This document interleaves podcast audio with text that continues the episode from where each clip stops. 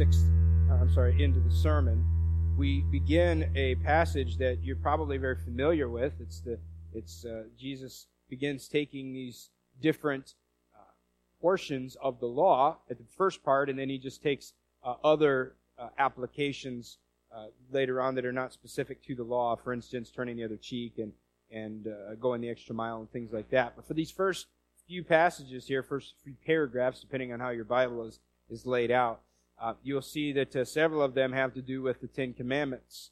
And he chose several of these Ten Commandments to recall to the people's minds how God's laws had been interpreted in the past. But then he takes that interpretation, explains their full and complete meaning as God had originally intended them to be understood and interpreted. And in this passage, we see he begins the whole discourse with the sixth commandment, thou shalt not kill. And within this little paragraph here, we see a pattern. So if you catch the pattern in this paragraph, then it'll make sense in the following paragraphs here. He will begin with a common traditional interpretation, or the common traditional understanding. This is what the passage means. This is how it's applied. Then he's going to, the second part is to reinterpret the passage, not to take a new meaning from what the passage meant, but rather to realign us with the original meaning. And then at most of the places, he'll give illustration to that. So we're going to spend the majority of our time this morning looking at the first two parts, the old interpretation or the traditional interpretation, and then contrasted with Jesus' new or divine interpretation. Tonight, we will briefly look at the illustration there because it helps us to understand the application. But tonight we'll come back and unpack the third part a little bit more. We begin here in verse. Let's just jump right in, and really we're going to jump in beginning in verse number 20, because that's what helps us to understand the context of everything that he's about to say. If we don't get verse 20, as we looked at last week, we're going to get a very different understanding of verse 21. As I said at the very beginning of the Sermon on the Mount, many people would look at this as a list of to-dos. And if you take these out of context, they're very impossible. They don't make any sense. Why would you turn the other cheek? Why would you go an extra mile? Why would you not hate? What's wrong with anger is what we're looking at today. Would you rather someone be angry with you or murder you? So if we take them out of context and we don't understand what Jesus is teaching here and what the original intention was of the law, we're going to come away with a brand new understanding that God had not intended for us to have. So let's begin in verse number 20 and make sure that we really come at it with from the proper starting place. Jesus says, "For I say unto you, that except your righteousness shall exceed the righteousness of the scribes and Pharisees, ye shall in no case enter into the kingdom of heaven. Ye have heard that it was said by them of old time, thou shalt not kill. And whosoever shall kill shall be in danger of the judgment. But I say unto you, that whosoever is angry with his brother without a cause shall be in danger of the judgment. Whosoever shall say to his brother, Raca, shall be in danger of the council. But whosoever shall say, thou fool, shall be in danger of hellfire." Now, I said 20 is a very important foundational verse. Likewise, verse number 17 there, what we also looked at last week about how he had not come to change the law, he has come to fulfill the law. And so we won't go belabor that point, but if we keep that in mind, then we understand when Jesus comes with these, "But I say unto you," it may sound like Jesus is saying, well, I'm going to change things up here and I'm going to do something different. That's not what he's doing, because he said, "I have not come to change the law. I have not come to destroy the law. I've come to fulfill the law," or complete the law. So when Jesus gives these paradoxes, if you will, or contrasts, we need to make sure that we grab what he's saying there. So we first look at the traditional interpretation beginning there in verse number 1, and it starts off with "ye have heard," and it begins there in verse 21. We see the second one in verse 27. We see another one in verse 31, verse 33, verse 38, and verse 43. So several of these are used. Now, if we look at all of them together and over time, and over the next several weeks, we'll see each of them. But I'm going to refer to a few of them later on to help us to understand this one and really kind of set the stage for an understanding of all of them.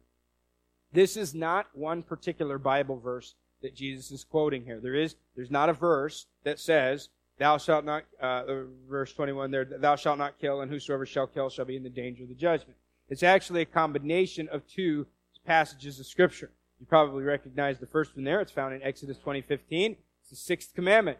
Don't kill or don't murder. More specifically, it's not necessarily forbidding war, and it's also not forbidding hunting. All right, so it's don't murder. But then the second part is not found in the Ten Commandments. Moses did not come down the mountain with this second part inscribed on them.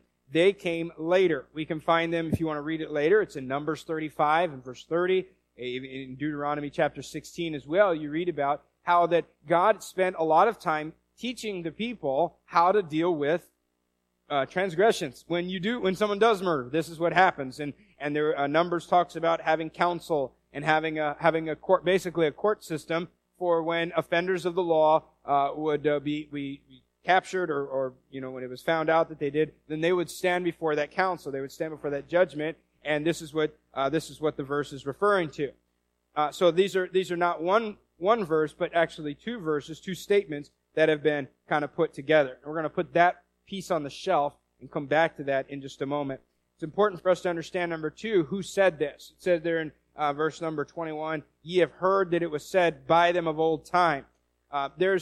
This is speaking of Moses, because it was the one who gave them the law, but it's not necessarily saying this is what the Scripture said, okay? So, just in case you're thinking that this is, the Scripture said that this is what we're supposed to do, and now Jesus is flipping it. If we think of it that way, then Jesus is contrary to the Scriptures.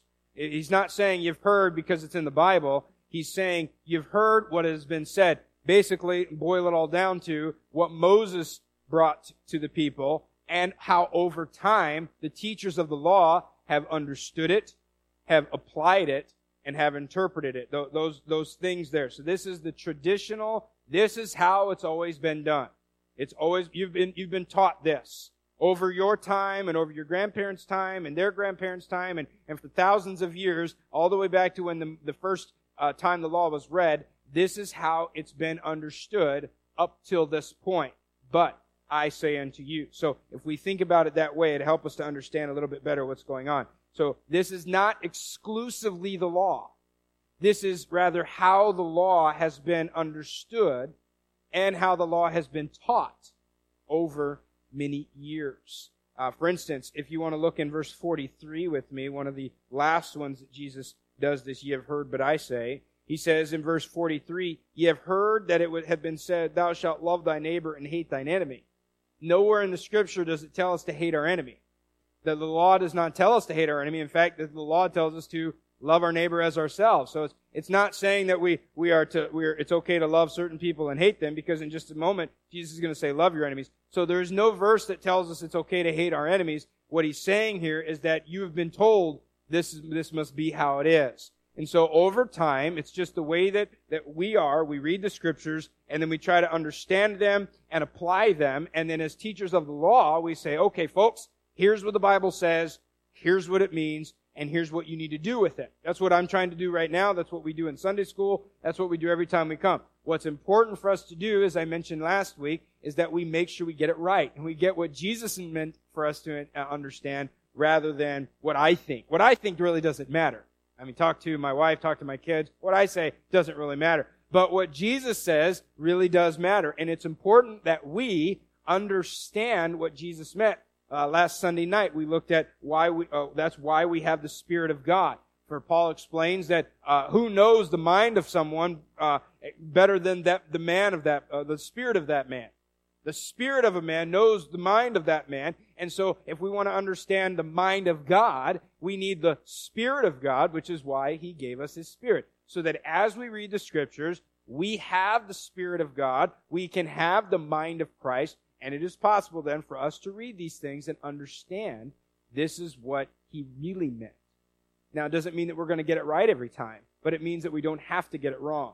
We can understand it because God has enabled us to understand his word. All right, so then this is what Jesus had said up to this time, or I'm sorry, this is what the teaching had been up to this time. Hey, don't kill. And if you kill, you're in danger of the judgment. So now Jesus takes this and resets everything, if you will. He pushes that reset button that gets it all back to its factory default settings of the law. But I say unto you, verse 22, that whosoever is angry with his brother without a cause shall be in danger of the judgment. And whosoever shall say to his brother, Raca, shall be in danger of the council. And whosoever shall say, thou fool, shall be in danger of hellfire. So again, Jesus is not contradicting the law, but rather giving us God's original and complete meaning of it. And he's saying, if you're angry with your brother, you have killed him in your heart. He'll say it just again in the next paragraph when he talks about adultery. Don't just commit adultery. Also, if you lust after a woman in your heart, you've already committed adultery. It's the same idea here. Don't kill, but also being angry also is murder in the heart. It's a different degree of murder, if you will. Murder isn't exclusive to the outward action. It also applies to what is inside and supposedly hidden. We can hide anger a little easier than we can hide murder, right? Unless you watch enough cop shows and you know how to do the perfect crime. It's a little easier to hide anger than it is to hide murder.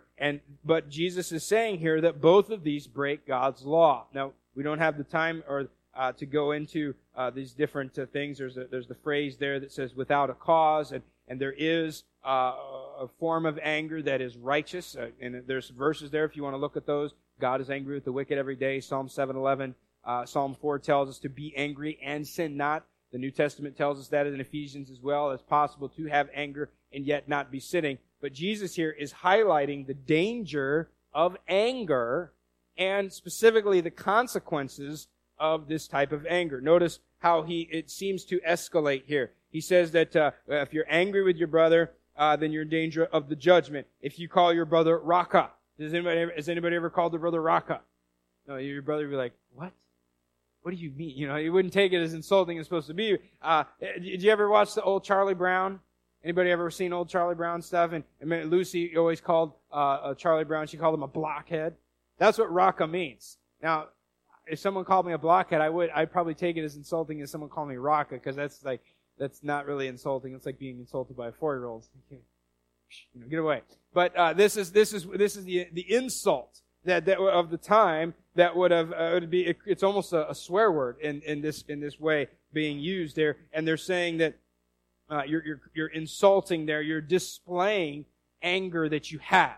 You don't call them a friend when you're happy with them. You don't call them names like this, or even later on he says thou fool, you're in danger of hellfire. So these are insults. These are things. These are terms that are used to display a contempt that I have for another person. When I'm very angry with you, I say these types of words, and what I'm doing is I'm venting the anger that I have in my heart, and I'm showing you how angry I am by calling you these things. I'm assaulting your character. I'm assaulting your very being, and these are types of terms that are meant to disrespect you. I'm not showing you respect by calling you a blockhead or a fool or a moron. Or an idiot or whatever. I am showing that I'm angry and I'm frustrated with you, and I wish I could kill you, but I'm just going to call you a name instead. Now, if I had to choose which I would rather you do to me, I would definitely take the insult, the worst kind of insult you could think of. But Jesus here is not saying that there is one is okay and one is not okay. He's saying that murder and anger are both at the same level in light of the consequences that they bring. Now, what's wrong with being angry? I want to just take a few moments and talk about that before we come back to the reason that Jesus has even included this. What's the matter with anger? As I said, wouldn't it be better to be angry with someone? Have you ever been angry with anybody before? I think we could all raise our hand there. It would be easier to figure out who's never been angry with someone before, and that's just someone who's never lived with another person at any point in time in their life. Because if you live with other people, you get angry with them because they don't do the things the way that you want them to do. They insult you. They offend you. They maybe because of misunderstandings or whatever it may be. You get married and you know exactly what it means to get angry with someone sometimes. Or you have children. You know exactly what it means to be angry with. Or you are a child and you live with parents who frustrate you. You know what it means to be angry. And honestly, from a human perspective, we got to ask, why is it such a big deal to be angry? I mean, it's better than killing someone, isn't it? Let me give you a couple of reasons why, and some verses you can look through later on as homework, if you will, why anger is wrong. Because number one, anger is a work of the flesh. In Galatians 5, when we talk about the fruit of the Spirit, love, joy, peace, and all those things, right before that is a list of the works of the flesh. And among those is anger. It's something that God says is not something that I produce in you. As the Spirit of God indwells me, He does not produce anger.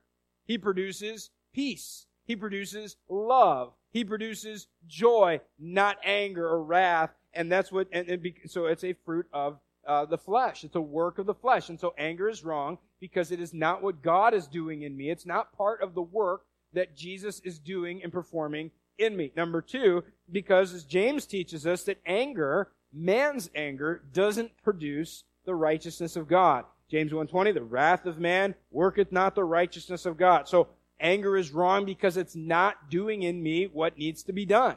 It does not accomplish that which Christ desires to accomplish in our lives, which is the righteousness of God. Notice what it does produce. Number three, it produces strife, fighting, tension, turmoil there, and it overwhelms a man. Several verses there. I'd like you to turn to one of them, Proverbs 29, verse 22. If you want to go over there, keep your place there in Matthew 5, but Proverbs 29 and verse 22, you can look at the others later, but let me just show one of them. Proverbs 29 and verse 22 says, "An angry man stirreth up strife, and a furious man aboundeth in transgression." So here, the two results of anger, strife and transgression. It leads me to sin, and that's what Jesus is saying here, and this is why anger is such a big deal. We can say, well, anger is not that bad. But Jesus says it is that bad. It is bad enough that I'm going to say you're in danger of the council, you're in danger of judgment, and you're in danger of hell for anger. Which means, kind of jumping ahead a little bit here, that if I never kill anybody, but I get angry with people, I'm just as in danger of hell as if I never get angry and I absolutely love and adore the people that I murder. I'm not angry with you. I'm just killing you. Jesus says this: you got the same punishment, the same consequences. It is, and that is the view that God has of anger. So why does Jesus teach here, specifically teach His disciples here, His followers? Why is Jesus telling us that anger is wrong? That anger should be avoided, should be put away, because ultimately anger destroys the unity within the body of Christ. We are one in Christ, and anger is that which separates and divides us. And when I'm angry with you and I call you those names, that doesn't draw you closer to me. That doesn't make us closer together. We don't want to hang out after we've gone through a big fight where we're venting at our frustrations at each other and we're calling each other names. We usually walk away after we throw things at each other first, and we make all kinds of promises and threats, and we lose our temper, and we storm out of the room, and it takes time for us to come back, and there's a lot of apologizing and eating crow and all that stuff that we have to do. But it doesn't draw us together. We don't say, you know what? I feel that we're much stronger now because you called me an idiot. Thank you for building me up by calling me a moron. I needed that today. No, we don't do that. That detracts from the building up. It actually eats away at what I'm trying to build up. It would be like building a house, but having a guy on the team that while you're trying to build, he's going around undoing everything that you've been trying to do. You're building the walls, and he's going around with a crowbar pulling all the nails out. It doesn't help. You could probably work a little faster than him and finally finish the house, but he's not helping any. And Jesus is saying here that that's what anger does to the body of Christ. And that's what Jesus is going to show us in the following illustrations.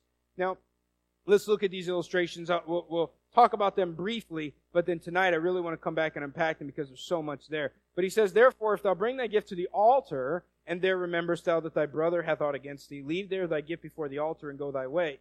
First, be reconciled to thy brother, and then come and offer thy gift. Agree with thine adversary quickly, whilst thou art in the way with him, lest at any time the adversary deliver thee the judge, and the judge deliver thee the officer, and thou be cast into prison. Verily I say unto thee, thou shalt by no means come out thence till thou hast paid the uttermost farthing.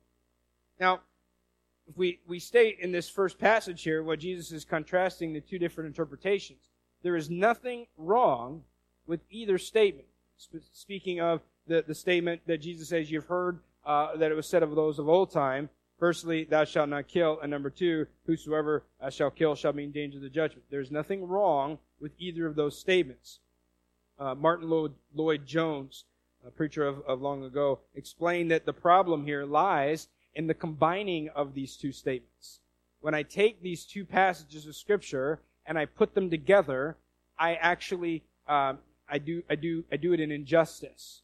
By doing that, by combining these two thoughts, these two passages, I severely handicap God's original intent of do not murder. I put a limitation on it.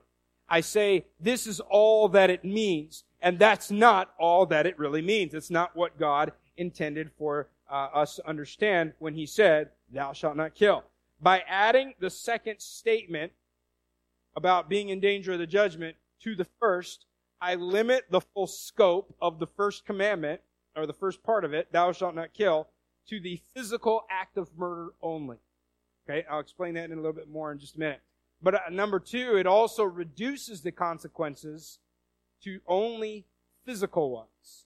Okay, so get what I'm trying to say, that if I take don't murder, and if you do murder, you're in danger of the judgment, and I put them together, what I've done is I have limited the interpretation or the understanding, the full meaning, the complete meaning of what it means, don't murder, and I limit the consequences of murder to only physical consequences. Follow me. There is no spiritual implication in this way. In other words, the teaching over time had become, don't murder, because if you do, you'll get into a lot of trouble, and you'll have to answer to the courts. And if you murder, you will die. Now, that isn't wrong, but it isn't all right either. There's no mention here of, in this way of doing it, there's no mention of answering to God for breaking his law. I mean, why do we obey the laws? So that we don't get in trouble, or because God told us not to? That's what it really boils down to. Why do you not kill anybody? If you have never killed anybody, why not? A weird question to ask in church. Why haven't you killed anybody yet? Is it because you're afraid you'll get caught? Because here's what happens. If God doesn't want us to avoid murder just so that we avoid the death penalty. Because there's greater reason not to commit murder. If the only reason that I don't commit murder is that I might face punishment, what will happen when I think I can get away with it? If I feel like no one's going to catch me, no one's going to find out, I can commit murder, and if the only reason that stops me before from murdering is I might get in trouble, when that is removed, you better run. Because I'm not going to get caught. But when I do it for a much higher reason, because God knows, because God doesn't want me to, it doesn't matter what the law is that man says. I follow a higher law, and that keeps me from murdering. Let me ask you a question. If the Congress came out tomorrow and said, we've decided to kind of trim down the code, if you will, the Constitution, and so we have decided to no longer make it illegal to murder people. Would that change how you behave? Would you say, oh, well, this changes everything? Or hopefully, as Christians, we would say, well, I wasn't murdering because you told me I'm not supposed to. I murdered because he told me I'm not supposed to. And I do it for a higher reason. And so if the only reason that we don't commit murder, for staying with Jesus' example here, is that we don't want to die, then what stops us when we think we're not going to be caught? This is the danger of having a limited interpretation. By limiting it only to the physical act, I can walk away pleased and satisfied with myself. Because, hey, I've never killed anybody. And I hope I can speak for all of you. Neither have you. And we can walk away, we can walk out of church today, and if all that it tells us is don't kill people, Let's all pat ourselves on the back because we have now pleased God. We have done the impossible. I mean, we have managed to get through life not killing people. I mean, let's give ourselves applause there. You think, no. There's got to be more to that. But when I think of it that only that way in such a small, narrow-minded viewpoint, I believe then that I'm okay with God. God must be happy with me. God must be pleased with me. Everything must be good between He and I because I've never killed him. But when Jesus broadens the scope and he says that if you call your brother an idiot, if you call your brother a fool, you're in danger of hell. That changes things. Because I have never killed anybody. I'll be very transparent with you right now. I've never killed. The search committee never asked me that question. And I don't know that it needs to be asked, but they didn't ask. But just in case you forgot to ask, no, I have never killed anybody. But I have been angry with people. I've been angry a bunch of times. And Jesus is saying there that those consequences are the same with God. I stand guilty now before God. I don't walk out of here feeling like everything is all great. I'm not okay because now anger is on the table. And once again, we see here that Jesus shows us that our view of righteousness is not enough to please God. Just because you haven't killed anybody, God is not impressed. Because that's not the whole law. It's part of it. Don't kill people. You can't kill people and please God. But that's not the only thing you have to do if you want to please God. My righteousness, as I'm confronted with this fact of anger that we all deal with, my righteousness cannot reach the level that God requires. And yet again, I fall short of the glory of God. Now he gets into this passage beginning in verse 23, and he shifts the perspective. He's not talking about my anger anymore. He's talking about my brother's anger. Notice, did you catch the shift there and viewpoints there? For the first two verses there, he was talking about, hey, you don't be angry. But then he says, now, if you're at church, if you're at the temple there, and you're presenting your sacrifice, and you realize that your brother is angry with you, now there's a whole bunch of instruction about that. And then in the next verses, he talks about how that someone is upset with you, and they have an accusation against you, and what you should be doing. And he shifts this perspective there, and as I said, there's a lot to it, so we won't try to unpack it all right now, but let me briefly explain what's going on here. He says you're at the temple. You've actually gotten through the altar, and if you understand all the Old Testament customs and things as they went through the different stations at the temple, this was not like coming to church, sit down, an hour later we're done. This was a long process, and specifically Jesus is speaking to people in Galilee who didn't live next door to the temple in Jerusalem. This was many, many miles away, and so this was a big deal to go, and this was the big event. And Jesus is saying, you're in the middle of worship, and all of a sudden you realize, my brother back home, my Christian brother, has something against me. What does he say? He doesn't say, continue your worship and get back home and immediately fix this.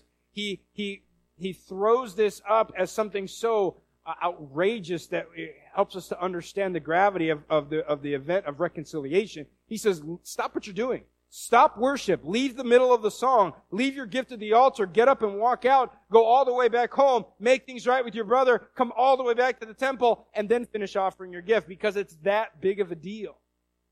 The reconciliation, the restoration of a relationship is that big of a deal. He says that he applies it to us as on our way to the court. He says, hey, if your accuser is taking you to court, which is that would have been the procedure, like, I got something against you, here we go. I'm not serving you with a lawsuit, I'm taking you right now, we're going to see the judge. And he says, while you're on the way, make things right with your accuser, figure out what you need to do to make things right, because as soon as you get to the judge, it's out of your hands. It's the way that we settle things out of court. Instead of having to go through all of that, I'm going to settle in and out of court. Now, there are things where we have to let the judges decide, but if you have a problem with me and it's such a big deal to you that we need to go to court over it, I should be willing to do whatever I need to do to satisfy whatever. What do you need? How do you feel wronged by me? Do I owe you something, or do you feel that I owe you something, legitimately or not?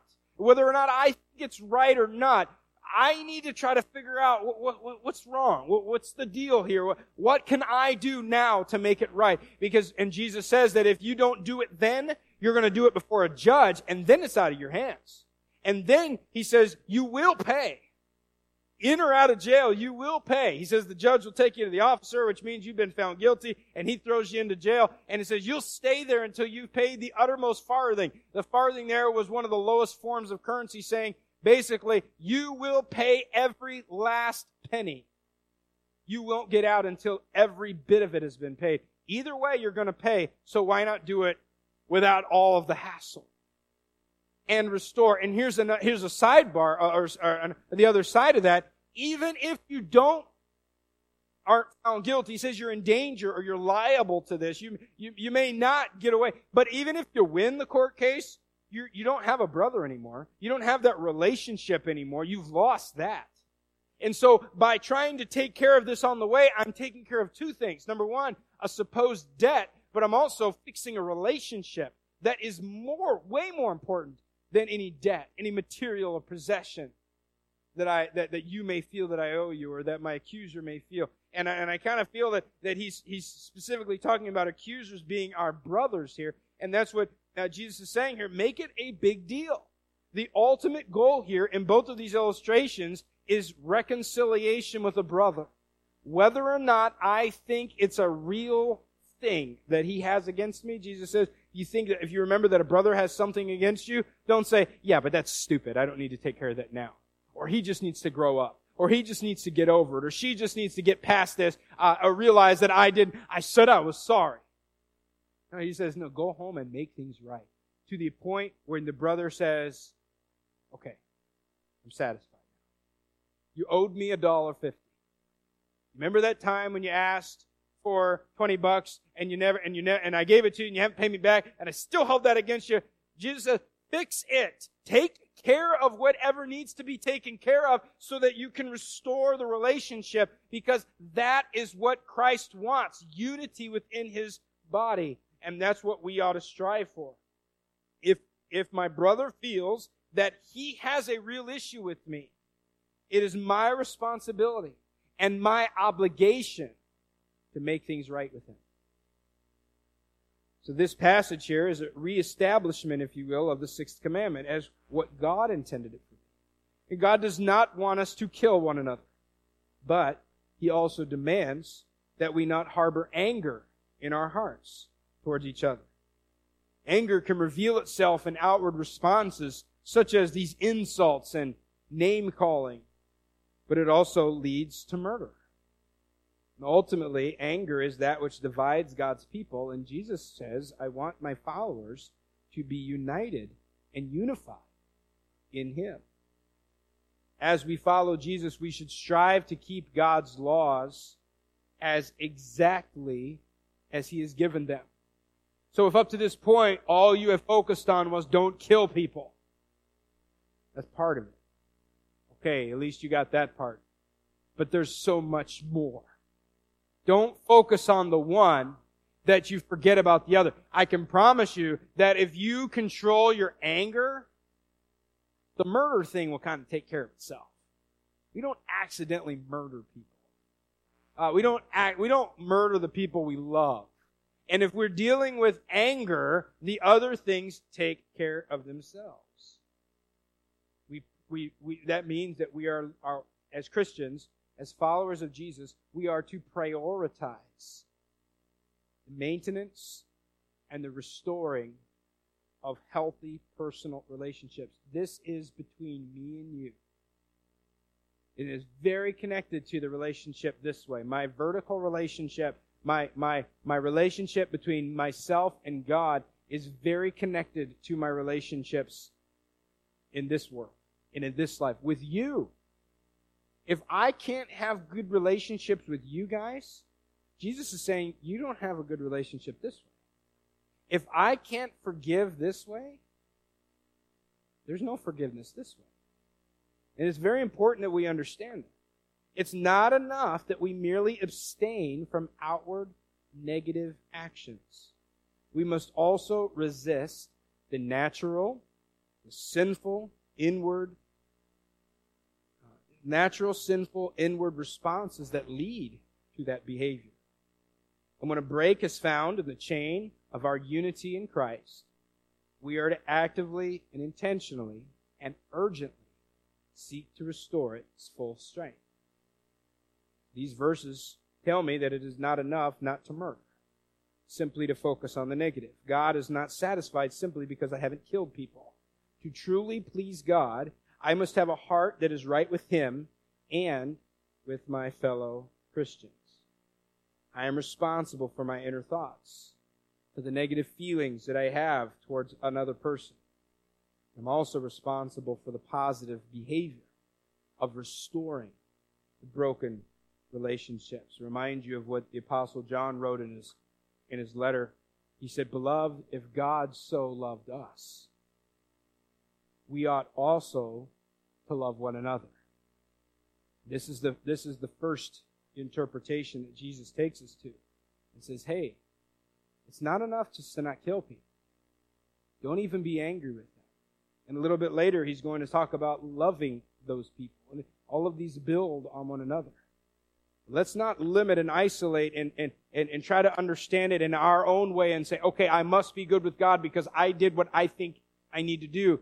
We look at what Jesus says, did I do this? And as we saw last week, as I realized that this is impossible, that I have been angry with people and I am in danger and I am liable for the judgment, I look to God and say, I can't do this. And I realize that it is not my righteousness that it depends on. It is the imputed righteousness. It's the righteousness that He credits on my account. It said, this is the righteousness that I have. And then He enables me to do some of these seemingly impossible things, like don't be angry with people. But it only comes through the power of Christ. Love. God so loved us. We ought also to love